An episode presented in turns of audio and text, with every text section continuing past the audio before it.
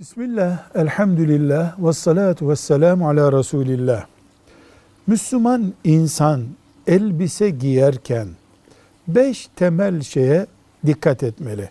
Birincisi elbisede avreti örtmek, insan şahsiyetini, onurunu korumak esas olmalıdır. İkinci olarak da elbise ve insan kibir noktasında buluşmamalıdır. Yani insan elbisesini kibre alet etmemelidir. Üçüncüsü insan elbiseyi israfla buluşturmamalıdır. Kaliteli olabilir, güzel olabilir ama israf olmamalıdır.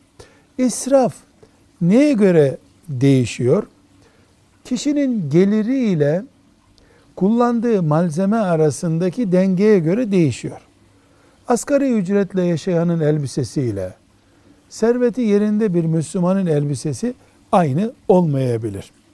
Ve özellikle bir dördüncü maddemizde erkek erkek elbisesi, kadın kadın elbisesi giymelidir.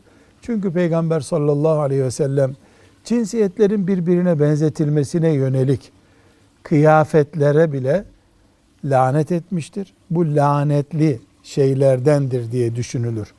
Ve erkeklerin Müslüman erkeklerin ipek elbise giymesi haramdır. Bunun dışında temel bu ölçülerin dışında Allahu Teala erkeklere de, kadınlara da, çocuklara da, yaşlılara da elbiseyi bir zinet olarak göstermiştir, yaratmıştır. Nimettir, kullanılır. Velhamdülillahi Rabbil Alemin.